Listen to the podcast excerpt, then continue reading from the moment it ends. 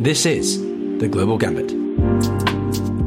In The Global Gambit podcast, we focus on the big picture of geopolitics, foreign policy and current affairs. Each episode, your host, Piotr Kurzin, brings you interviews and panels with top-tier academics, journalists and policymakers, seeking to make sense of the news, go beyond what's presented to us and question and critically analyse these matters. This is The Global Gambit. Welcome, your host Piotr Kurzin speaking, and today I'm very excited to be having a discussion about the broader implications of the Ukrainian war, Russia's invasion into Ukraine, on the areas of Chinese-Russian relations and a lot of other areas to do with the global financial system and the implications of the war on it. In the past recent days, we've seen a continued reluctance by the Chinese Communist Party, or CCP, to take a clear position and maintain their position of benevolent neutrality. The West continues to be frustrated with the Chinese position and their reluctance to support the West, or at least denounce the war events and even provide a supposed diplomatic support to the Russians. But does this extend further than just diplomacy? Does this extend towards economic support? What impact do the sanctions have on the Russian economy, and can China offset those? What does this have historically on the relations of the two, and can they create some alternative type of financial system? What implications does it have for Japan and Russians' relations over the Kuril Islands and the East China Sea? All those questions and more coming up in this episode. Joining me today is my fellow co-host, Tao Tan, someone who has great expertise in this area. Very glad to have you, Tao. I'd love to switch over to you to introduce yourself and also the guest speaker we'll be listening to for this episode. Thank you very much, Piotr. I'll skip the introduction of myself if that's okay with you, as I am not the star of this show, but I am delighted to introduce Dr. Zoe Zongyuan Liu, my colleague from the Council on Foreign Relations. She is currently a fellow for international political economy within the David Rockefeller Studies Program at the Council. Specifically, she's worked in East Asian and Middle Eastern economies with expertise on global financial markets, sovereign wealth funds, supply chains of critical materials, and energy and climate change policy. Interestingly enough, just a few weeks ago, in fact, on the eve of Russia's invasion of Ukraine, she published a paper titled, "Can BRICS De-Dollarize the Global Financial System?"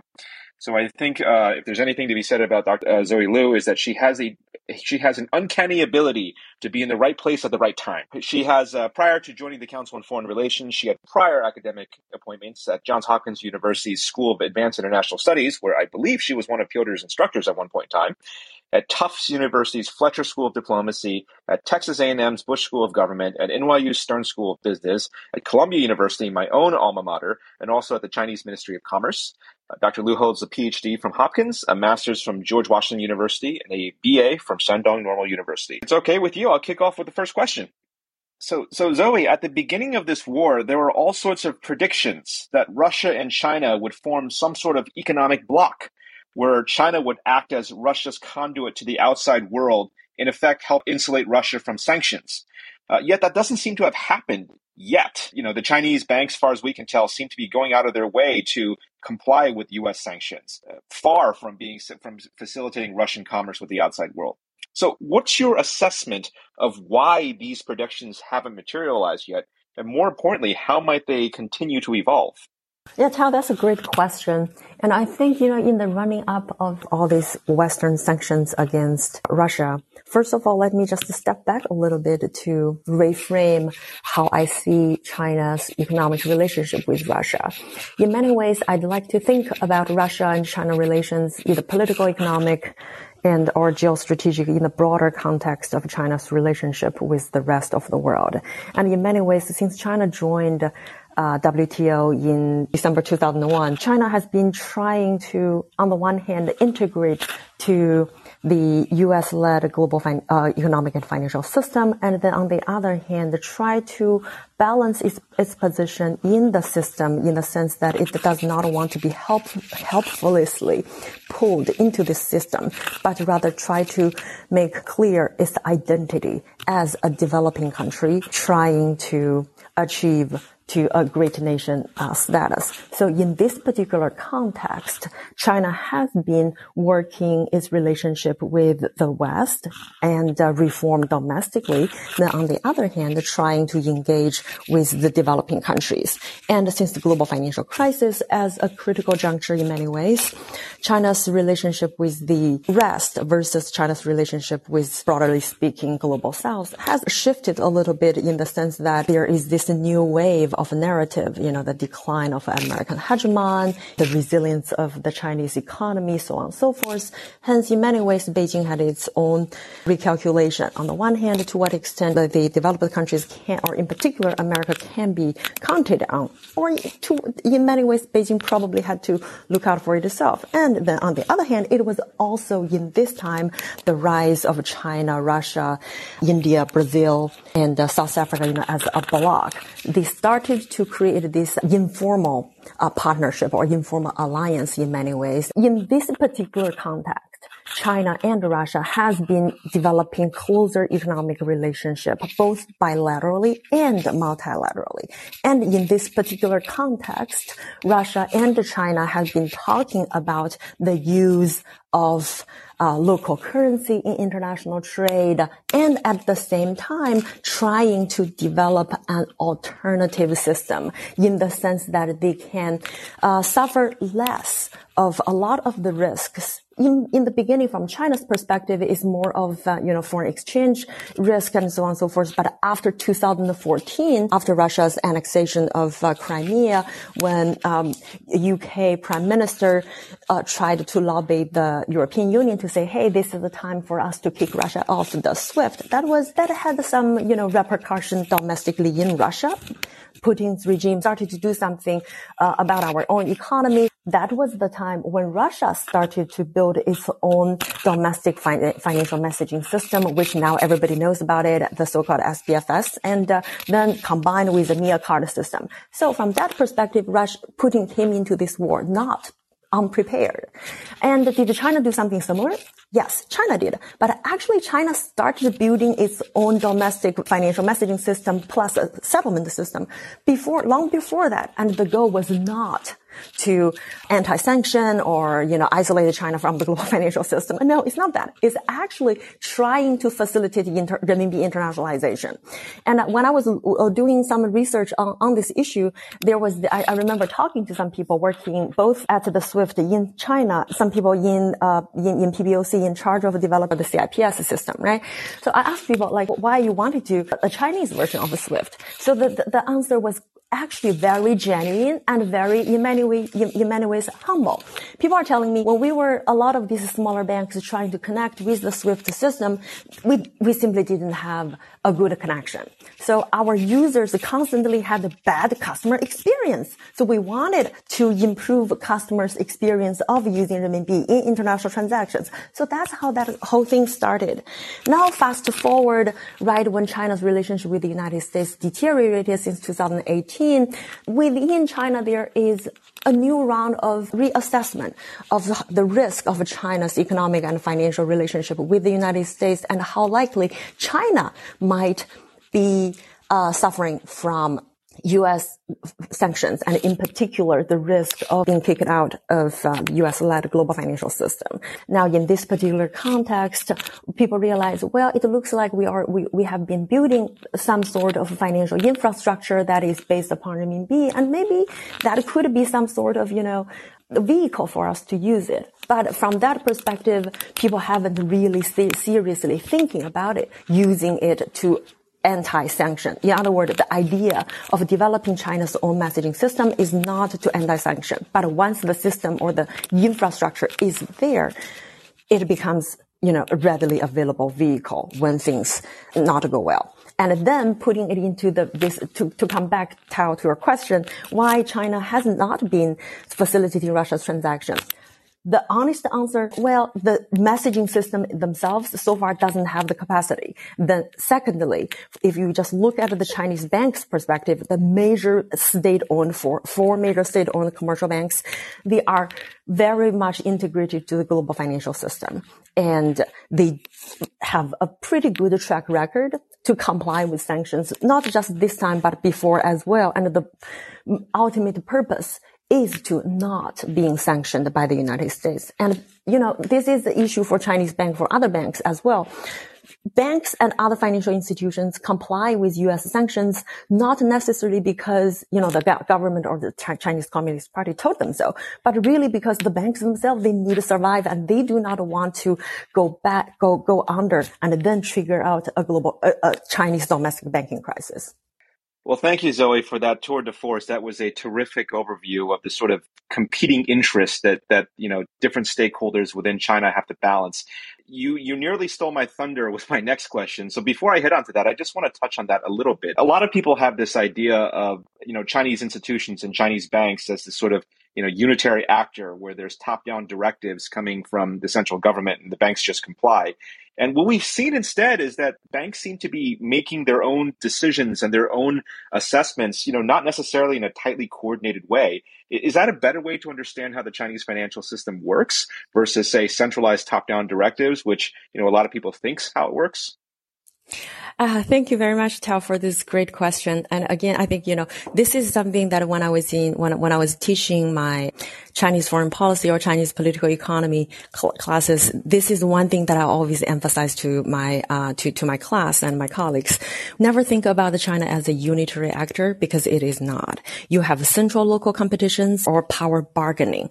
And then you also have all these different bureaucratic competitions. In many ways, China is internally, there are competing interests as much as, you know, how here in the United States, there are varieties of interest groups competing and bargaining against each other. It would be overly simplifying to say there is a great framework to understand how China and Chinese commercial actors, or the relationship between commercial actors and the Communist Party.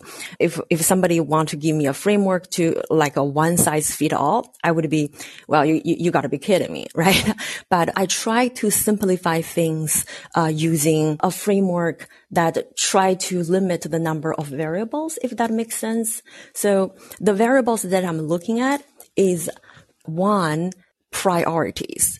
I look at what is the central government and the CCP's priority, and what is the commercial actor, whether it's the bank, whether it's sovereign funds, whether it is, you know, some state-owned enterprises, to see whether their priorities are aligned. And then I also look at whether their interests are aligned. You know, you have corporate interests. You also probably, from a corporate perspective or bank's perspective, you have corporate interests. You have the senior manager's interests. And then on the other hand, exactly as you said, there might also be the top-down interest coming from the government, from the party. These interests and these priorities are not always aligned. So whenever we think about a particular Chinese company, a particular Chinese bank, whether it's energy conglomerate, whether it is state-owned enterprises or a bank, or, you know, a critical mineral companies mining a cobalt mine in Democratic Republic of Congo, whenever the priorities and the interests are perfectly aligned, those actors would be the perfect actor to exercise Chinese state economic statecraft in many ways. But the moment when either the priorities or the interests are not necessarily aligned, they are not necessarily the best actor for the exercise of Chinese economic statecraft. And you see this in Chinese commercial, Chinese energy companies all over the place. You know, people tend to think Chinese, you know, CNPC or CNOC, they tend to buy overseas oil and gas and ship them from overseas market back in China. All these SOE leaders, their performance needs to be evaluated based upon how much money they made for the company and so on and so forth, not just how good a party member they are. Their KPI were not necessarily at the satisfying level. Probably they are worried if they can continue their job or what their next job would be. So you see all these energy companies, they might not bring oil and gas back to Chinese domestic market, but sell them overseas. And this is a good analogy for the current case when we observe, you know, Bank of China and the other major banks. Even before United States said we are going to sanction Russian oil and gas, and the United States is not telling everybody, hey, you know, nobody should buy Russian oil and gas. It's not like that. It's just that saying, even before US sanctioned Russian oil and gas, Bank of China and other major Chinese state-owned commercial banks, they already stopped financing or issuing credit license for Russian commodity purchase. Zoe, thank you for that. That's a fascinating perspective, and I appreciate you being as explicit as you just were. I think there's a strong tendency among those of us who grew up in the West to assume, unitary actor or unity of intention when you're talking about Chinese state interests. You touched on a very interesting phrase, which is economic statecraft, which is something that is a once obscure topic. I bring back to it in that this is the first war where economic statecraft has been leveraged to this extent. And you touched on this in your first question, but I want to drive to the end of it, which is, once obscure topics like SWIFT and CIPS and SPFS, payments networks, have taken center stage. I can also tell you that there are people that I've been close to who have suddenly become very interested in Nostro and Vostro accounts. But the reality is that the network effects of the Western financial system is very strong, with, as you mentioned, Chinese and Russian payment systems handling a fraction of the flow of SWIFT. So if their goal is not to displace the Western financial system, what is Putin and Xi's endgame here? Again, Tao, I have to say, you ask all the great questions. Next time when I wanted to write my next book, I'll ask you, what are you thinking these days? So in terms of, what exactly, basically why Putin and Xi or, Russia and China spend a lot of money and resources to develop alternative systems. From my assessment, I tend to think about this as I buy insurance or people buy insurance. In many ways, we buy insurance not because we want to use them, right?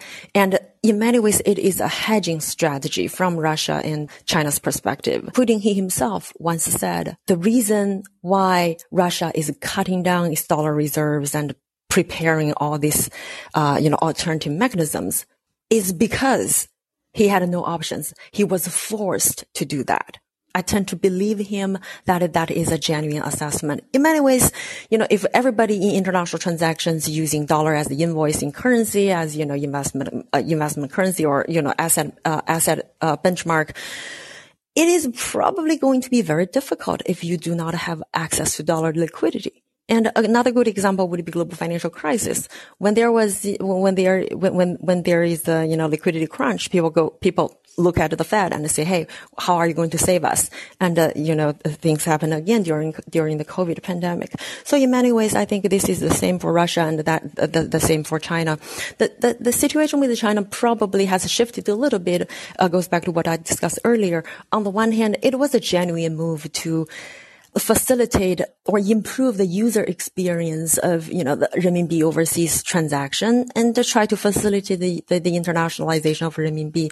But now China really had this substantial threat feeling, in particular after 2018. And there are several Chinese relatively influential thought leaders inside the Chinese financial circle, making this argument that China needed to be prepared for a forced decoupling from the U.S. system and the U.S. the dollar-denominated global asset system.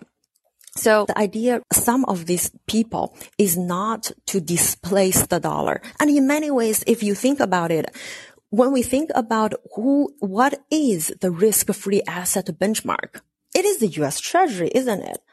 And the U.S. Treasury is the largest, most liquid asset, and the most has the most in-depth market in many ways. And guess who is who has been the largest U.S. Treasury buyers? It is the Chinese. The PBOC, right? So China in many ways does not want to have a dollar denominated asset market destabilized because that is not going to be beneficial for China's perspective as well. So in many ways, I go back to your question. From their perspective, it's really not about to dethrone or destabilize the global financial system or in particular the dollar system. Really, on the one hand, if you look at it after global financial system to a global financial crisis 2009, they wanted to have a change to reshape the representativeness inside the existing system.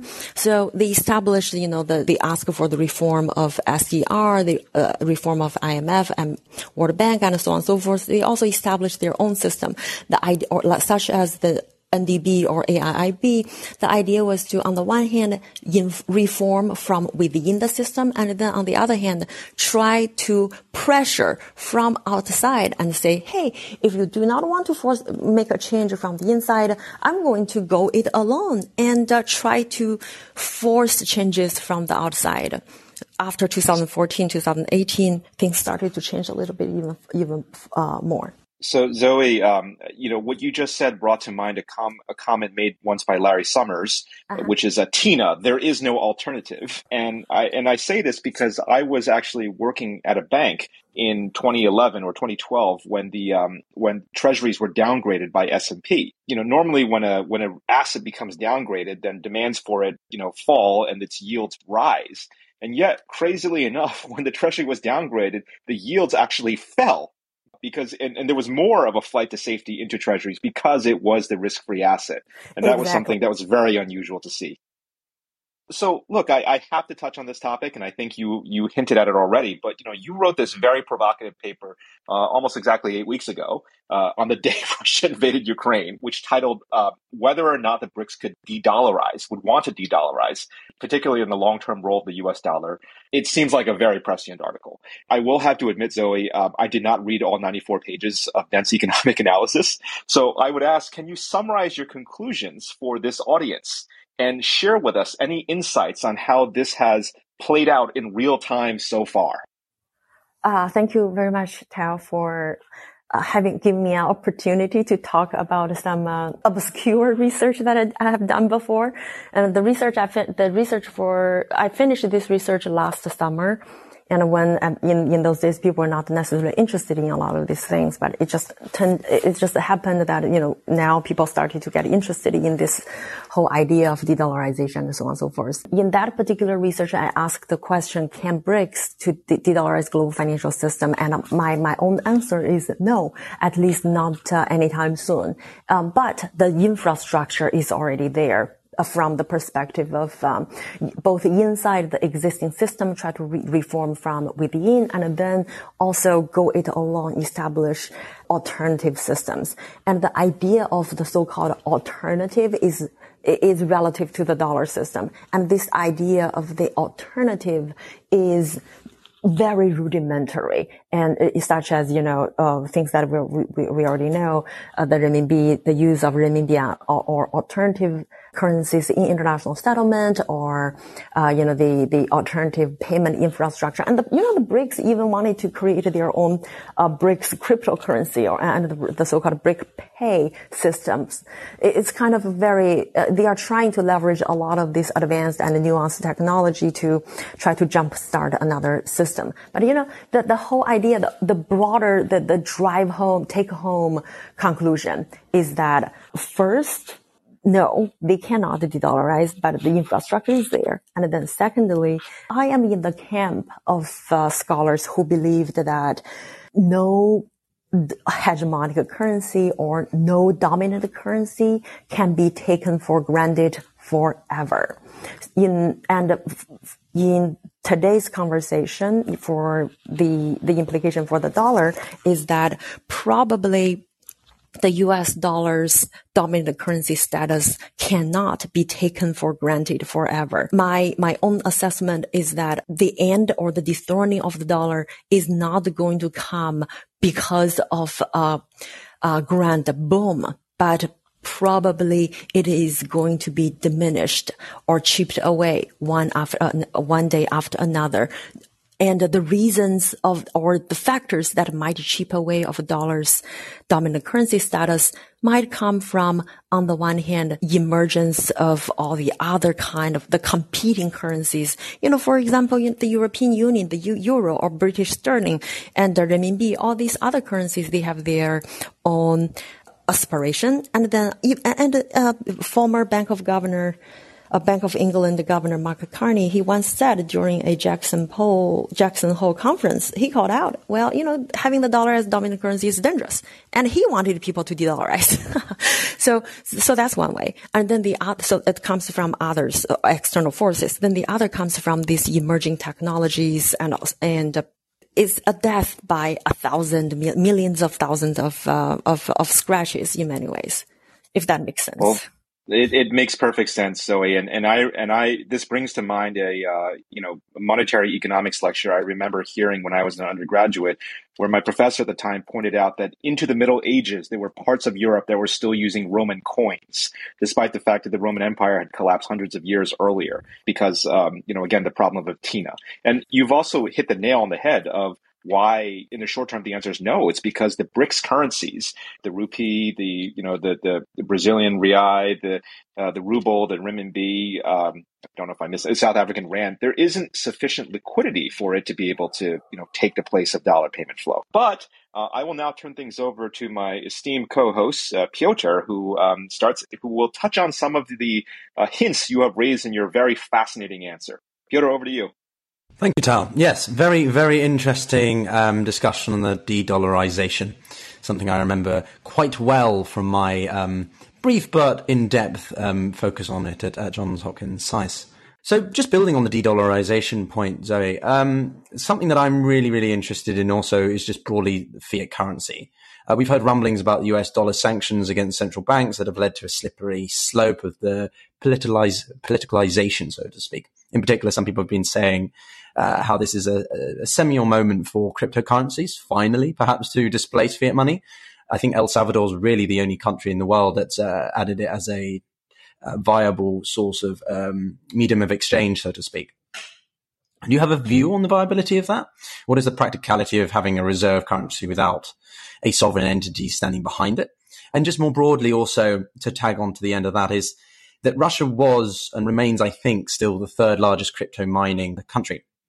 And in the events in Kazakhstan earlier this year, before the invasion of Ukraine, Russia sent in about 6,000 troop or peacekeeping members, as they called it, to Kazakhstan to stabilize the civil unrest.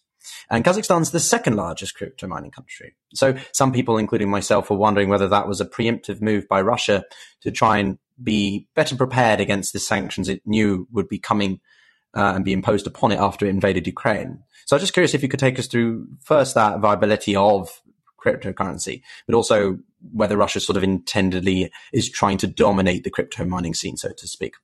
Great, Pietro, for this fascinating and in many ways a soul-searching question, I would have to say. And in many ways, the rise of cryptocurrencies, it basically destabilized a lot of the economic thought that I have been having or have studied in many ways for all through my PhD training years. And I simply cannot believe that, people can just mobilize and and all buy in a belief. When I think about cryptocurrencies, I would go back to the very fundamental definition of a currency itself, and I ask myself, what are the qualities makes them as a currency? And the first quality I would think about, and also why I tend not to want to take a long position in cryptos as either reserve currency or a viable currency for the futuristic global financial system, is because in order for an exchange to take place, you need two parties to be willingly accepted and at a relatively short period of time, almost happening simultaneously, meaning, right? So I ask myself, are we there yet? And the answer is, I don't think so. In many ways, yes, we can say, okay, so, whether it is Bitcoin, Ethereum, or Dogecoin, it's hard for me to think about a scenario where in international trade, two counterpart would willingly take a crypto exchange the same way as the dollar bill. So and in many ways, the reason why we have a phase we international commercial actors have and central banks have faith in the dollar, in dollar denominated asset, is because of the faith in the U.S. institution, U.S. Economic and financial fundamentals, so on, and, the power of the Federal Reserve, and so on and so forth. From that perspective, the very fundamental idea of currency, the exchange part, I don't necessarily, see the viability of cryptos become the next reserve currency or the next dominant currency in global financial system, or for that matter, invoicing currency. But that does not, I would say, that is different from cryptocurrency as an asset class, because when you are thinking about asset class, you do not necessarily use asset for trading, right? And I tend to think about this like a fine art market, because fine art, when you are thinking about fine art, yes, they are investable, they are asset, they have monetary values. Yes, you can also trade them, but you don't necessarily use them as a means of exchange, right? So that's how I would make my analogy in terms of thinking about the crypto market and their whole fitness in the global financial system. And then goes back to your question about, to what, where does Russia see itself? Well, I would have to say you have a very distinctive, sharp observation, when you are asking that question. And Russian very capable central bank governor, she had said a couple of years ago, saying that digital currencies and cryptocurrencies are the future of Russia's financial system. So, and Russia, I believe it's around 2020-ish. I could be wrong, but I'm confident it's around 2020 or even earlier.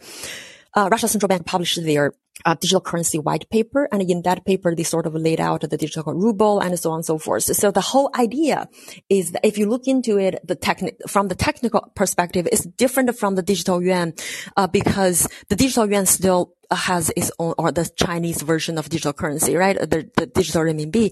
Digital renminbi does not allow free conversion or, maintain maintain capital control, so on and so forth. But the Russian digital version of central bank digital currency is different because they want it to be based upon blockchain. And on top of that, they allow it from a future perspective. They allow it to be freely exchangeable with other currencies. And they even allow non-banking financial institutions to participate in that framework. So basically that means the Russian digital ruble, once it's launched, it can be freely converting into other currencies and through non-banking means, meaning, well, yes, if the Russian banks are sanctioned by SWIFT, are kicked out of SWIFT, well, you probably can have insurance companies and other types of financial institutions help Russia to have liquidity access to global market.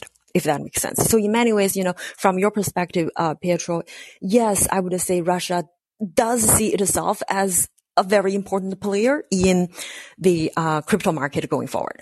Well, I appreciate you being so complimentary. I myself was quite proud of my ability to foresee or forecast what more people I think have come around to believe, which is this idea Russia as being really preemptively opportunistic in this focus of Kazakhstan because of the unprecedented amount of control it would have over the crypto mining space. I think the United States is still far out in the head. Just to tag on to that, actually, you made my mind wander towards the BRICS. There was discussion in the past couple of years about a BRICS sort of cryptocurrency and the alternative sort of usage of a financial model. Could you take us through a little bit more about that specifically? Because those sort of India, China, Russia are still sizable economies. Brazil, absolutely the hegemonic power of Latin America. I'd be curious to hear your take on the BRICS particularly. I mean, within the BRICS, it's interesting that all these BRIC countries, and in particular the major ones, right, China, Russia, and India, the three countries, they have all banned private cryptocurrency mining. But all their central banks have shown interest in developing their own central bank digital currencies. Whether it is going to be crypto-based or not, that's a different type of discussion. But the interest would be very different. From Russia's perspective, their development of digital cryptocurrency is to have an alternative means to have access to international liquidity. And from China's perspective, the development of a digital currency comes from, I would understand that from both domestic politics and China's role in international finance. I would understand that from two perspectives. From the domestic perspective, in many ways, China has been going cashless for like a long time ago. China basically, the Chinese banking system or the Chinese transaction mechanism basically leap forwarded the generation of a credit card and moved directly into the cashless or WeChat Pay or Alipay type of payment system, which is, you know, it speaks a lot to China's lack of financial infrastructure, but, you know, leap forward because of a lot of these innovative domestic fintech companies such powered by, you know, Alipay and finance. So the rise of all these financial, all these non-banking financial platforms, and once they accumulated a tremendous amount of money and they started to incentivize Chinese consumers and the Chinese savers to deposit money into their basically a retail account. And they say, like, and finance say, hey, you know, I'm going to give you interest. I'm going to give you, you know, and the interest is going to be higher than what you get from your bank. Basically, you started to see all these fintech powered platform becomes a shadow banking. And from the Chinese, you know, the Chinese government perspective, there are two threats. One is, you know, financial stability threat and all that associated with shadow banking, so on and so forth. You know, people already know about that. And then on the other hand, that is a direct challenge to the political economic power of the government as well, because for a long period of time since the establishment of the PRC, the power to allocate credit and the power to decide who get how much loan at what percentage, in many ways, it is a negotiation between market and the state, but to a very large extent, the power essentially reside with the government. So once you started to have these competitors, it is also a threat to the political economic power, right? So I would understand China's China's development of central bank digital currency comes from the replacement of the non-state actors. I would even put more weight on this domestic factor than the other idea of, you know, China tries to dominate global financial systems and that kind of a discussion. Because even if you just ask any Chinese, whether it is financial practitioners, central bankers, or even people in the Ministry of Finance, they don't believe that China or the renminbi is going to overtake the dollar anytime soon. And they do not necessarily want that. The same way as in the very, you know, before the dollar became the reserve the hegemonic currency, United States didn't want, or U.S. policymakers didn't have the intention, or they were reluctant to have the U.S. dollar become the hegemonic currency, because hegemonic currency comes with cost. The same discussion can be applied to India, you know, to a certain extent, in the way that, you know, India does not want to have private mining of digital currency, cryptocurrency, but central bank incentivized the Bank of India incentivized central bank digital currency specifically because, given that the rest of the world is looking into it, we wanted to be part of this as the club. Absolutely. Tremendous. I always like to throw in a bit of a curveball question throughout the discussion, and you navigated it tremendously. So no, thank you for taking us through that. I think that the BRICS are an interesting concept, but have been a little bit overutilized in recent years. Sort of, they've, in many ways, only two of them have really come through to be what academics and analysts thought they would be when the term first appeared in the early 2000s, and that's China and India. Russia has its Russian thing, and India, Brazil rather, has been, well, fallen by the wayside in many ways, and then South Africa, unfortunately, has dropped off. So the BRICS as a concept is very interesting, and we'll be actually having a guest on India specifically from SICE later on in May. So very much looking forward to that. He's currently in India as we record this. But going a little bit broader now, so I want to take a more of a historical lens now and look at the Chinese and Russian relationship, which is very complicated. For much of the 20th century, the Soviet Union was the senior partner with China, very much the junior. Mao even gave speeches, I think, titled "Stalin is our commander." It seems that economic relationship is now being reversed, or essentially has been reversed, with the acceleration of Ukraine's war, cementing that, so to speak. But I can't imagine Russia is very happy about that. How do you foresee that relationship forging ahead? And are there tensions that we should be on the lookout for? The going forward questions are always difficult, because if I'm thinking of this question as an economist, I realize, well, I will never get this right. But if I think about it more from the perspective of, where do we see the broader trend moving forward? I would say probably we are in an era where, if we think about, Russia-China relationship as a partner, the partnership as, who is dependent or from the perspective of interdependency, who is more dependent upon whom?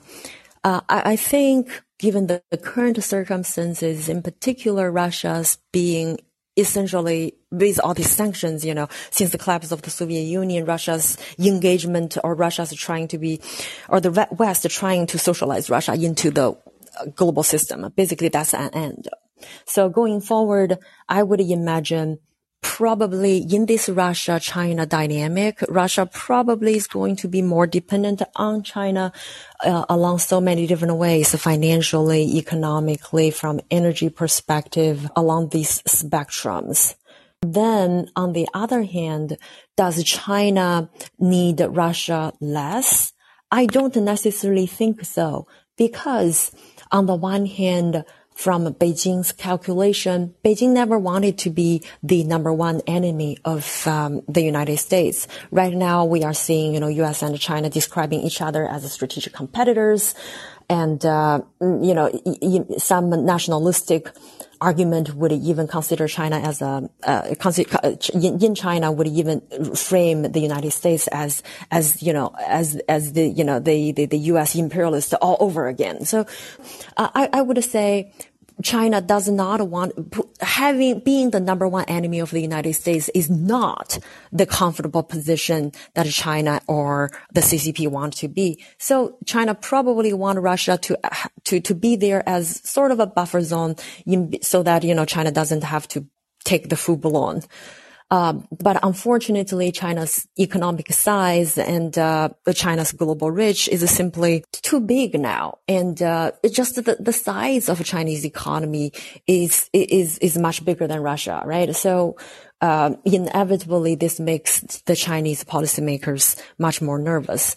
So going forward, again, I would say from bilateral relationship, China doesn't want Russia to be significantly weakened, because that is not going to be in China's interest at all. And then on the other hand, Russia probably is going to be more dependent on China, because its relationship with the West is, severely damaged because of this invasion of Ukraine. And then this China-Russia nexus has their own dynamic within the non-Western partnerships or institutions, whether it is the Shanghai Cooperation Organization or the BRICS or the Russian-led Central Asia Cooperation, varieties there. In Central Asia, there are varieties of multilateral institutions, right? So I would see this kind of paradigm emerging. If this comes down to the question of whether China and Russia is going to significantly reshape or revise the existing global system, I would say we will see the existing global system continue to evolve, and probably to what extent. The bigger question from my perspective is: are we going to see China and Russia becoming more inward-looking? Meaning, they are going to use external crisis to force a domestic enclosure, or to implement a new round of closing door policy. And if that is the case, I would see it being very dangerous. I don't believe I'm the only person saying this, because, right around the time of Tiananmen happened, President Bush at that time, he talked to American policymakers and say that, well, we don't want this to be a moment to see China close door and try to separate itself to the rest of the system. And I think if this is another moment where we see we don't want Russia and China to close door to the global system, I think probably it's the right analogy from my perspective. Zoe, your comment brings to mind President Nixon's article in Foreign Affairs in 1969, where he says, you know, it is not in our national interest to allow 700 million people, by which he meant Chinese people, or I think over a billion people, to live in angry isolation, cherish its fantasies, nurtures hatreds, and threatens its neighbors. Yes, I think that's, and despite you saying about not wanting to forecast too much, I do remember the political risk in Asia class that I was taking in SAIS. I enjoy trying to make forecasts, and maybe that's just me being a weirdo enjoying political risk. Staying in that sort of Russo-Chinese relationship in the broader Asian area, I want to bring in more recent events from just the historical. I mean, I'm firmly of the opposition that Russia will become a vassal state to China. There are people that say that, and I think that's quite absurd, frankly. And I think if the West was more intelligent, they would have intelligent and perhaps tactful in bringing Russia on side, maybe not as a complete ally, but at least a colleague, so to speak. The implications of Russia's invasion has resulted in geopolitical tensions and instabilities across the globe. And somewhere that I don't think we expected it to happen was between Japan and Russia, because the two sides have been trying to facilitate peace talks over the Kuril Islands and the Senkaku Islands in the East China Sea theater. Now, obviously, the Russians still have some Russians have a position over Japan, given the War of 1904. It's still, if you read Russian history, it still has a bit of an imprint on the minds that Russia lost to Japan in that war. But with the events in Ukraine, Japan followed along with the West in imposing their own set of sanctions. And that resulted in the Russians calling a halt to the most recent round and efforts of peace talks, which have basically, I think, arguably started since 1951, with the Prime Minister Kishida even stating that they're, quote, a territory in which Japan has sovereignty. And so a clear departure from his predecessor and his approach. So could you talk us through some of those changes? What you consider this to mean for the sub-region of the Asian Pacific theater, including China's potential stance in that whole relationship? Yeah, I mean, that is right. You know, territorial dispute from, you know, I grew up in China, and territorial dispute has always been the part that I find. I find things that I learned when I was when growing up in China, some of that stayed with me, did not change, but some of that I started to realize, well, there is a different version of the story once I came over to study here in America. And, you know, I realized, oh, a lot of things are, you know, there are different narratives. And here in the territorial dispute in between China and, in between Japan and Russia, it fits in that kind of narrative because, you know, if you talk to the Japanese, you talk to the Russians, they have different descriptions for a period, and this territorial dispute there is cyclical in many ways during Prime Minister Shinzo Abe, and you remember a couple of years ago, Japan and in particular between Prime Minister Shinzo Abe and President Putin, there was this dog diplomacy, you know, they would exchange pets. That was the kind of like, you know, people consider that as very cute moment in international diplomacy, right? So recently, I believe it's literally about 2 or 3 days ago, Japan basically switched policy over the territorial dispute with Moscow. After Russia's invasion of Ukraine, you know, Japan published this 2022 diplomatic blue book. So in that blue book, it basically stated that the four northern islands, they are illegally occupied by Russia. So that is very strong language compared with Japan's previously trying to tone it down. And knowing this, Japan imported almost 100% of its energy from outside. And Japan, a lot of Japanese companies are having major financial investment in Russia's Far East, the Yamal project, right? So in many ways, in Japan and Russia's political relationship should not have been moving towards this position. In many ways, you know, yes, this could be a position that we can think about this from the perspective of Japan's opportunism, in the sense that, well, there is, Russia is probably over occupied, and this might be an opportunity for Japan to reclaim. In particular, with the new government, this is a new opportunity to reclaim some disputed territories. But I don't want to think about politicians from that perspective, because, you know, Japan's politicians they have their own domestic constituencies. And I would rather think about this from the perspective of U.S.-Japan relations. So ever since Russia's invasion of Ukraine, we observe not just European Union countries are, you know, in close alliance with the United States. Japan has been closely following the United States position as well. And the Japanese, we not only see major Japanese companies quit Russian market, we also see Japan issued similar type of sanctions and freeze their Russians access to their asset, Russia's access to their assets in Japan, and so on and so forth. And moreover, there is also this relationship in between Japan and China. You know, the escalation of tensions in between these two countries also plays into their calculation. So in many ways, this probably it speaks to the broader strengthening of U.S.-Japan security alliance, and Japan wanted to maintain a stronger relationship with the United States. So I guess it probably exactly as you described, Russia's invasion of Ukraine indeed sent out a quite large shockwave throughout the globe for those relatively peace or dormant geopolitical tensions such as the Four Islands now become an issue. Indeed. I think that your history that you took in Shandong Normal University, if I'm right in saying, is it has given you an amazing grasp on the history of the region. And we've also seen in recent times the development of nuclear-capable submarines in South Korea. They have the ability to launch a specific classification of missiles now. That was something that happened recently last year.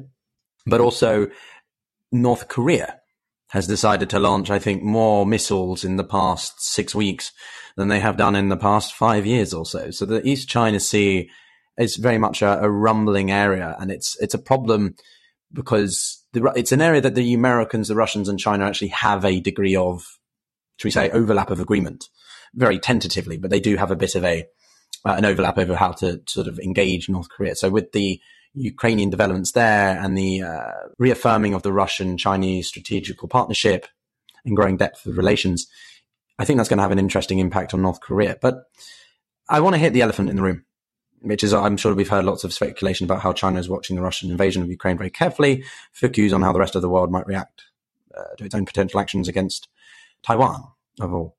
So if you were sitting in President Xi's seat right now, what conclusions would you be drawing about what Russia has done in Taiwan and Ukraine, and what can it do vis-a-vis Taiwan? That is more than above my pay grade, but also, you know, I'm not an expert on political psychology, and I don't.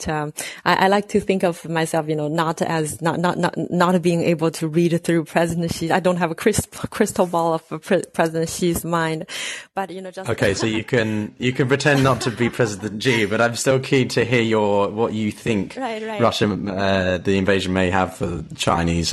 Right. Yes, you know, this is a fundamental question, and you know, from many people are keen, not just here in the United States or in the West, but people in China are also watching this closely. They watch this not because they are thinking about. I don't buy into a lot of these conspiratory theory, in many ways conspiratory, in the sense that, well, you know, this Putin's invasion of Ukraine is China's foreplay to invade Taiwan. I don't believe in that kind of, you know, analogy. But, I do think that Russia's over the years, Russia's facilitation of all these separatist movement in former Soviet states, it does contradict one of the fundamental tenets of Chinese foreign policy, which is national sovereignty and the inviolability of national sovereignty. And, you know, like Beijing's foreign policy tenet, one of the most important tenet is sovereignty and mutual respect and non-interference, right? So with regard to Taiwan, the idea of one China principle is a cornerstone. And I think right from this perspective, Russia's invasion of Ukraine basically is the idea is to carve further into Ukraine's territory. And this approach, probably if I were in Beijing watching this, I would be concerned that probably Taiwan could be stripped by external forces. You see the analogy here? The concern used to be, if we think about Taiwan, the danger of how Beijing think about, Taiwan separatism or Taiwan independence, there are two major threats. One is, Taiwan independent movement or independent separatism inside Taiwan, coming from Taiwan. And from Beijing's perspective, that is domestic politics. That is internal affairs. And, if you look at how Taiwan affairs is being managed, it's not by foreign ministry. It's by Taiwan affairs office. It's an internal affair, not international relations, right? But now, looking at Russia's invasion of Ukraine and how Russia is trying to carve into Ukraine territories, Beijing is concerned that external or international forces might interfere into Taiwan issue and strip Taiwan away from China. And I think, I tend to read Chinese government officials' speech very carefully. Don't always buy into what they say. But what Chinese Prime Minister Li Keqiang said during the two sessions this March, I think he sent a clear signal that might shows Beijing's calculation, which is he emphasized Beijing's opposition to the separatism movement in Taiwan, the Taiwan independence, but he also emphasized the opposition of foreign interference. Therefore, probably if we think about Beijing's calculation, they probably are more concerned right now with regard to Taiwan, more concerned about foreign interference and to what extent foreigners might want it to escalate Taiwan into a international relations issue. And that is not what Beijing wanted. And in many ways, Beijing does not want to make any precedent that might be applied to the case of Taiwan. So, when Chinese diplomat Wang Yi and all the others say, China is not a part of this Ukraine crisis, I think they have the subtitle, the subline I read there is, well, we are not directly involved and we are not indirectly involved, and we don't want this to have any implication for Taiwan. So, Zoe, if I may add a very quick, I guess what Piotr would call a cheeky question to that is, we heard you loud and clear that Russia's actions in Ukraine violate one of the current Chinese government's core principles, that, national sovereignty is inviolable, especially, and cannot be, interfered with from the outside. But I do wonder if Chinese policymakers are looking at the situation and taking away the opposite message, which is, hey, Russia just went ahead and, said loudly, explicitly, implicitly, so on and so forth, our intervention in Ukraine is justified because, and Vladimir Putin himself said this, Ukraine's not really a country. It's actually people who don't realize that they're Russians. And if they want to separate from Russia, that can't be permitted. We have historical claims, we have ethnic claims, we have religious claims, we have cultural claims. And that is a basis for armed intervention, potential annexation, certainly extending a sphere of influence. So I guess my very cheeky question is, could there be policymakers in Beijing who are taking that interpretation instead and seeing this as a justification? That is an excellent question, Tao. And I would imagine, on this issue, I haven't been lucky to get any discussions from my friends. I try to talk with my friends over WeChat on this issue and nobody want to talk to me on this. So I can only, speculate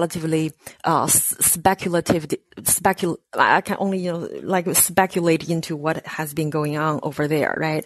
So, the idea right now, if we just follow the model of, who is making China's Taiwan policy, on the one hand, you have all these policymakers, including diplomat. And then you also have the PLA who, in many ways are hawkish and all that.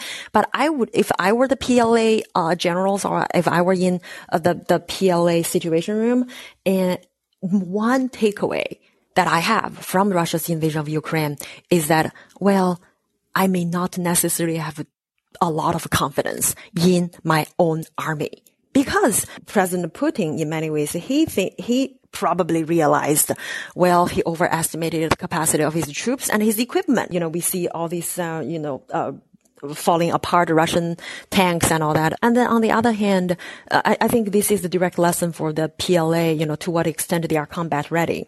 And then on the other hand, the problem with the PLA is they never really had a real combat experience. So from that perspective, I think that is a deterrence factor. And then on the other hand, I would also be thinking twice if I wanted, even if the PLA wanted to say, hey guys, let's do it. The other part I wanted to, I would say probably would put a check or a very important check on that is the sanctions.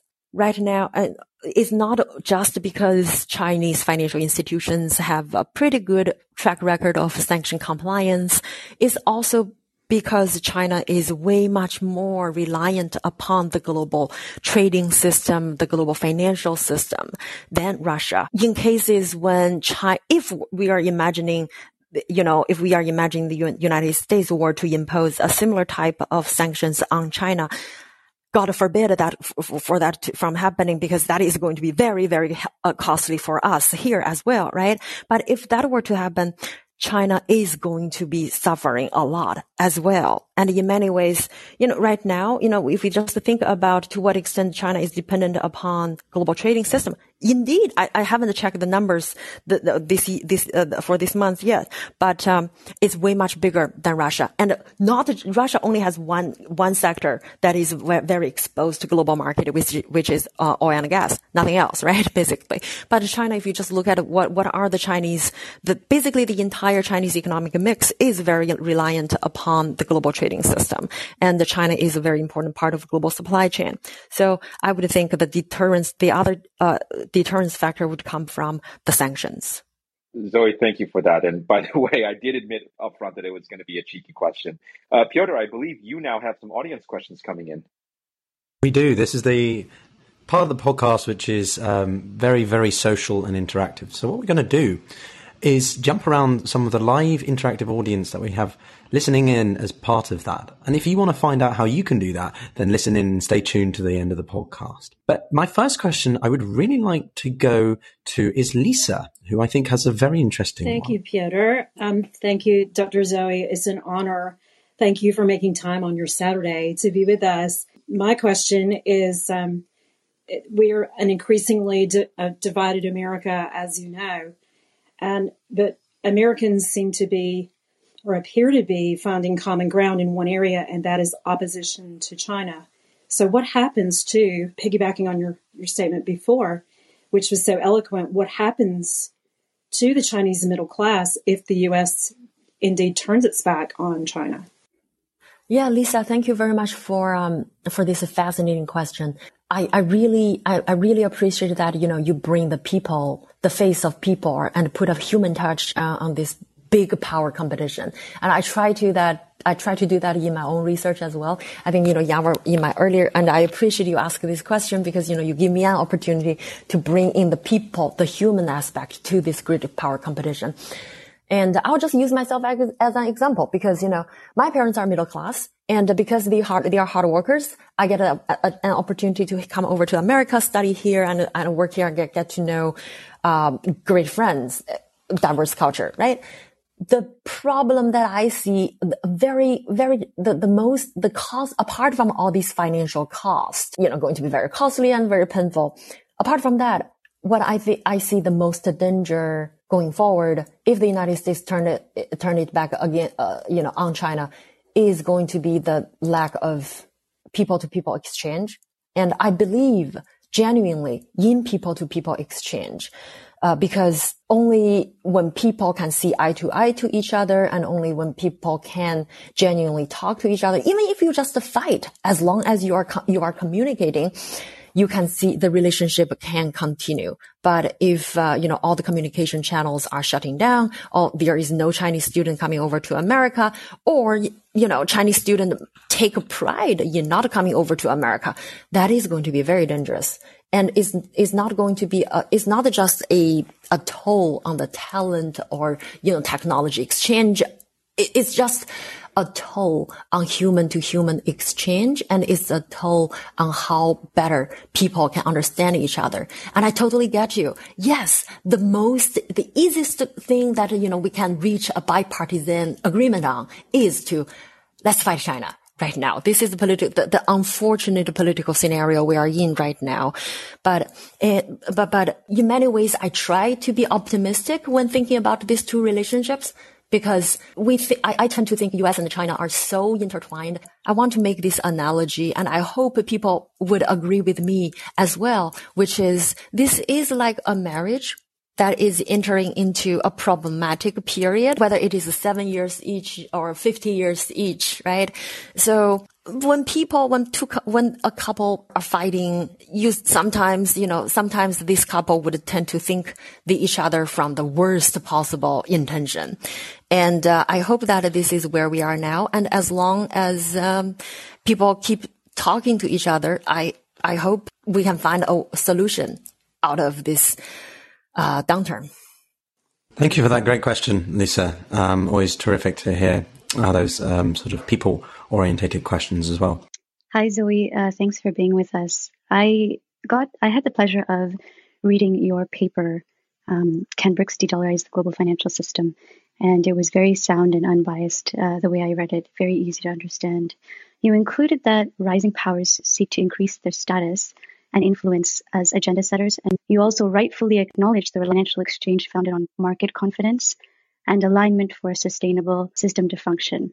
I'm curious to hear your thoughts on what U.S. has to give up, or what U.S. would give up if it were to buy into the idea of using blockchain as a fair international ledger to store some unit of value and to act as the medium of exchange. This question is based on the assumption that a de-dollarized currency is identified, or some unit of value. And to simplify it even further, in other words, I'm trying to test the idea of capturing a country's wealth and creating visibility towards the activities where records are unchanged and are visible to all nations. Jaya, thank you very much for your question and your attention to my research. I would say, well, the question, if I understand your question correctly, is about what the United States would have to give if we were to use a decentralized currency, whether it is crypto or any other sort of currency, and to what extent that can be a measurement of national wealth. Yeah. So with the first part, I'll just clarify to say it's what does the U.S. have to give up? Well, that is a tricky question, and it's tough because when we think about countries, we tend to think them as we tend to anthropomorphize. Pardon. Just bear with me, use some technical terms. It's just that we tend to anthropomorphize, meaning we tend to think the United States as if it's a person, and we think about what the United States has to give up. And in many ways, I think if we stay with your premise, if we already had this decentralized currency and all that, what does the United States have to give, right? Give up, right? I personally think probably this might be a internal debate, the same way as when the dollar became the dominant currency. It was not it was not Congress, it was not the Treasury Department or the State Department. It was a bunch of Wall Street financiers led by Citibank executive, right? So you have a very entrenched international banking community. They realized, well, if we can have our own currency as the means of transaction, that is going to make our job way much easier. And we can just charge other people who didn't have our money. We can just charge them fees, and we can make a hell of a lot of money, right? So in many ways, if we think about what the United States might give up in a futuristic world, I personally think that we are not necessarily seeing that we are giving up, but we are trying to internalize or to bring these new emerging fintech vehicles bring them or bring this anti-establishment in many ways, bring them into the establishment. If we think, take Bitcoin, for example, right? Bitcoin had some, I tend to think Bitcoin might have some identity crisis. They used to think that they are decentralized, and then somehow they wanted to have become, you know, the next gold and the storage of value. And then they wanted to become inflation hedge. And then it seems that they are constantly having an identity crisis, trying to justify their existence. Where from my perspective, if you are the dominant currency, it's a fact. You don't have to justify your existence. And then at the same time, a lot of this cryptocurrency group try to become the establishment, because using Bitcoin as an example, if they wanted to make the analogy as their gold, then the natural, and you wanted to facilitate smart contract, develop the futures market, and so on and so forth, then we are talking about you suddenly become a type of financial asset, which they are. And if once you become a financial asset, and if you wanted to consider yourself as a type of commodities, I think there is a readily available regulatory agency here in the United States that can regulate you, which is the CFTC, right? So in many ways, we are seeing this institution, these anti-establishment are trying to become part of the establishment, and the establishment in many ways try to bring them in, because you see JP Morgan, a lot of these banks, they started to build their own system, their own crypto-based system as well. So I don't necessarily think the United States might necessarily give up anything. I believe in the market solution. Probably the market might find out a way to either it is, a lot of these emerging anti-establishment simply become part of the establishment, or the financial institutions themselves simply come up with a solution, the same way as we created the Fed when the Fed did not exist. Thank you, Jai. And always got a great question. So appreciate that.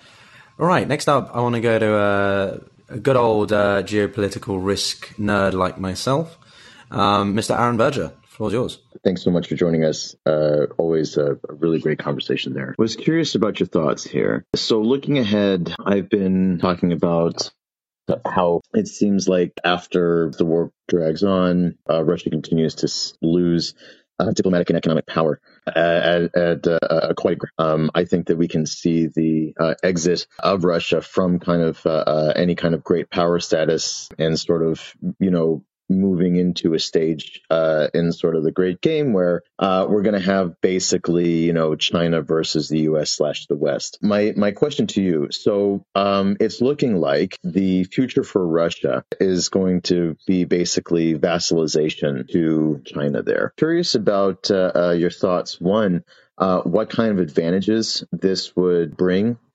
to China, like such as with the Belt and Road Initiative or something like that? And then two, how do you think this will affect what we might be seeing as balkanization of trade or tech between China and the West?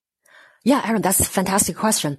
I ask myself this exactly the same question you just asked me several times since the war began, or rather starting from, I think it was 2019 when China and Russia, elevated their relationship to the strategic partnership, or whether like a very mouthful, basically the highest level of bilateral relations in China's foreign relations, hierarchy, and they put that as in a new era. I ask myself, what is this new era? And then, there was this unlimited partnership. So basically, I was asking myself this question, like, why we need a friend like Russia. In many ways, I tend to believe that, we are judged by our own friends in socialization. So, like why China wouldn't need a friend like Russia, and what is the benefit, right? In many ways, from our perspective in the West, we tend to think, well, Russia has been doing a lot of these things, damages, and probably China, in many ways, it is a collateral damage. And I tend to agree. China, in this situation, it is a collateral damage. But probably from Beijing's calculation, things might be a little bit different, and they may not consider Russia as a pure or a net liability. Because on the one hand, at least in the near term, China still requires a lot of energy imported energy in particular. And right now, China replaced the United States, become the largest oil importer. And, China, that basically means when oil price goes up or goes down, it is going to create a lot of difficulty for China to manage its trade balance because of energy prices. And then on the other hand, there is also, on the other hand, it's difficult for, China to manage its relationship with other major oil and gas exporting countries as well. So, you know, Russia being one of the largest oil and gas exporting countries in the world, it has some benefit at least to satisfy China's energy angst. We also see, you know, the pipelines in between China and Russia, you know, the power of Siberia, the first part of it completed and started running, I believe 2019 and, ish. And then this year, they also, right during the Olympic, they said, well, they are going to, the second part is going to be ready to run. And they also signed a contract to settle those energy transactions using, local currencies. So energy trade could also be a testing ground for China and Russia to push the use of local currency in international trade invoicing. And that in many ways could be beneficial for China as well, because China has established its renminbi oil futures in Shanghai, which has already been emerged into the third largest oil futures market that is not, you know, dollar denominated, right? It's larger than Singapore's, larger than Tokyo's, larger than the, in terms of trading volume, and larger than Dubai's. So from that perspective, you know, it is good to boost, it is facilitating China's, the renminbi's pricing power in global commodities market. And if we think about, you know, how the United States US dollar becomes the hegemonic currency, the cement of that probably comes from the use of dollar in global oil trade. So there is that angle. And then on top of that, I can also think of food security in particular, because China used to import a lot of grains, in particular wheat and I think it's barley. Wheat and barley from the European Union, from Australia, from Canada, and the United States. But because of relationship deterioration with all these countries, China had to find alternatives. And in the past few years, China removed a lot of grain importing bans from Russia. And in early February, before Olympic, I think China removed a ban of importing Russia's wheat. So that is another, you know, benefit that I can think of. So food and energy, those are the two things that I can think about. And then from the tech, the balkanization of tech, I think you are touching upon the core issue that I've been thinking about, you know, because, you know, if we think about the technology market complementarity, in many ways, China is a consumer of, US tech or high tech industry in the West. But China could be a provider. In other words, China can profit from exporting its less sophisticated but cheaper gears to developing countries such as Russia. And you see this taking place in the past few years already, like Xiaomi. Those are good enough phones that are not necessary, you know, cannot compete with the United States, US phones, whether it is, you know, whether it's Apple or other type, or Google or other types. But, you know, they can. Russia is one of the largest, market for a lot of these relatively mid-tier, mid-market Chinese tech gears. But in many ways, from technology, from patent perspective, China has some domestic indigenous capacity, but still it is a consumer of Western technology, which means it pays. China had to pay, but Chinese companies probably can make money from exporting its own gears to the other part of the world, if you will. So I would say from market perspective, yes, probably the balkanization in many ways is already happening. But, in terms of where we see a lot of these, would we observe the fragmentation of supply chains fundamentally. Are China going to try to weaponize its, its monopoly of the refining capacity of all these rare earth minerals in case China is being the global system is being weaponized against China? I think that is probably a real danger.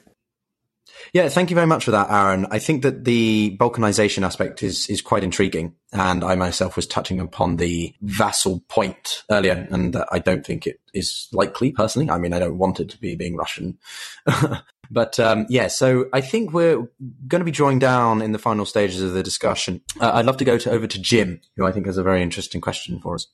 Yes, thank you, Dr. Zoe. This is Jim from Florida. During my time in this room, I have learned that China has a lot of projects, and so my question for you is, do you see those as ways to help raise the income for mainland China, or do you see these as ways of strategic development in different places in the world, or possibly ways of getting footholds in different places in the world? And the second part, if Peter doesn't mind, is how do you think that this may affect the economies in those places, because China is bringing their own labor and their own, and how will this affect the global balance? Yeah, thank you very much, Jim. And, Florida is where I want to retire eventually. So I envy you. You are in Florida. So I think the first part of your question with regard to the fundamental question is Chinese firms and Chinese companies or the whole idea of BRI and the whole idea of going out, is it really going out, or is it Chinese companies being forced out from domestic perspective and their local impact? In many ways, from my own research, I think really this whole idea of BRI is not necessarily about this whole holistic idea, or China has a grand strategy that, the CCP wanted to have its flag all over the world in every part of the continent. I don't see a holistic vision, and I don't see a holistic, very well planned long-term agenda. Instead, I see a lot of fragmented bureaucratic competitions, and I see a lot of internal fighting and I do also, because of this lack of strategic vision, you also see lots of people trying to shape the conversation, trying to take advantage of, this is a great opportunity. And as long as I can brand my project as BRI, I can get cheap financing from the bank. So you see a lot, and you even see retrofitting. The project was originally not a BRI, but then in order to get further financing, they make sure that this becomes a BRI project. So you see that happening as well. And the reason why I would say a lot of this is not necessarily going out, are actually Chinese companies are being forced out, is simply because there are two part.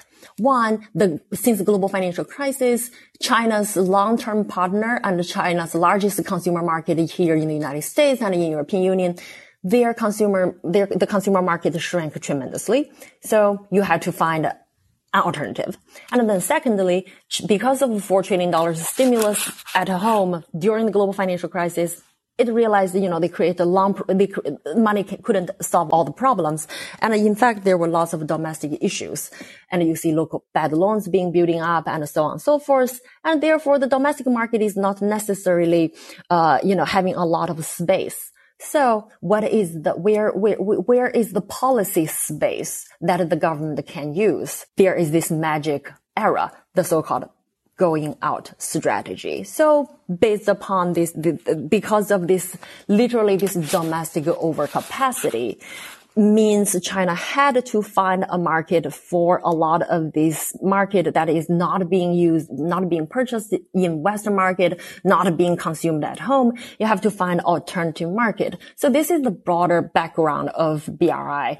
And so you see Minister of Commerce, Minister of Finance, Minister of Foreign Affairs they are not necessarily very well coordinated, simply because these bureaucracies they have their subdivisions, and then they don't all these Chinese companies working overseas, they don't necessarily have good, on the one hand they don't always have good communication, they don't always have reporting back directly to their directly to all these different ministries. So the ministries don't always have a good picture of who is doing what and where. And then on the other hand, there is also the flip side of that is risk control, meaning how these Chinese companies know which is a good place to invest and how do they do all this risk assessment. I'll give you one example, which is, some of my research touched upon Chinese fiber constructions in Mali. And the idea there, I asked them, like, which Chinese government agency did you get your loan from? People are telling me, it's similar as other Chinese investment in Africa, it comes from China's Import and Export Bank. Then I ask, okay, so do the Chinese Import and Export Bank do the project, impact analysis, environmental assessment, do any risk assessment? They say, they investigate our report. Then I asked them, so how do you do this report? We actually didn't know, but we know how we could cook the numbers so that we can get the loan. So there you go. You see this being played out not only in Mali, but in other part of, Chinese project in Africa as well. So to what extent these are money-making project, I honestly do not know, because I don't have the numbers. And when you look at all these financial analysis from the Import Export Bank and China Development Bank, or CDB, they don't necessarily have all these detailed breakdowns of how much loan we take out and how much loan the repayment schedule. So the holistic picture of how much money China has actually made from all these overseas projects, I don't necessarily know.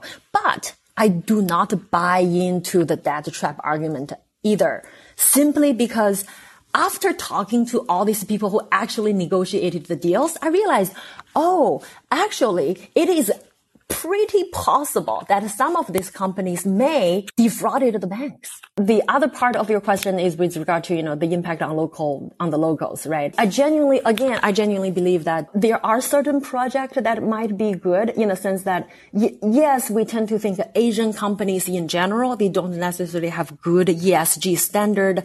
We think about Europeans and in many ways, US companies as well. They have higher ESG standard and they are more diverse and environment inclusive and all that. But I know at least two Chinese projects, one in Kenya, one in Nigeria. They are actually focusing on empowering local women. And I think that is a great thing, because if you can bring in women to participate in the labor market and you can train the local girls, you are essentially empowering more laborers in the region. And I tend to believe, happy wife, happy life. So hopefully we will see more of those happening rather than bad numbers being cooked up. I was not expecting to hear that expression come from you, Zoe. Happy wife, happy life. That's very interesting. As we wrap up this episode of The Global Gambit, Zoe, I'd love to hear any takeaways you have, any final points you want to leave the audience with, and also where people can find you, where they can engage with your work. I know you have a paper, a great piece coming out, I think next year or later this year, on sovereign debt. And I'd love to hear a little bit more about that, or anything else if you want to just share before we wrap this up. Thank you very much, Pietro. And also thank you, Tao, for inviting me. I enjoyed this conversation. Thank you for all for tuning in. And this book is on how China used its foreign exchange reserves to capitalize one of the largest collection of sovereign wealth fund in the world. And in this book, I explain who are these funds, how they are capitalized, and what kind of a debt instrument they used, and how these funds has been used to support the Chinese Communist Party's various geopolitical priorities, both at home and abroad. And this book is going to be published by Harvard University Press, hopefully spring next year. So more to come. Thank you. Tremendous.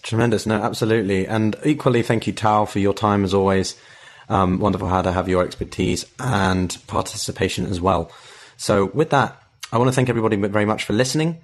We have a great couple of events coming up. The next episode, we'll be discussing the perspective of India with a science faculty member as well. And then the episode after that, we'll be hosting a fantastic member of the Atlantic Council to be discussing the importance of the Ukrainian-Russian war on the Iranian deal, but also just Iran's stance in the Middle East and its relations with Russia as well. So lots coming up. I've been your host, Piotr Kurzin. Thank you very much for tuning in. Take care. You were listening to The Global Gambit. We hope you enjoyed this episode. If you did, subscribe and leave us a review. We would especially appreciate it if you left a comment on why you valued this episode and what you took away from it. Doing so helps us to be discovered by new listeners who would really enjoy our content.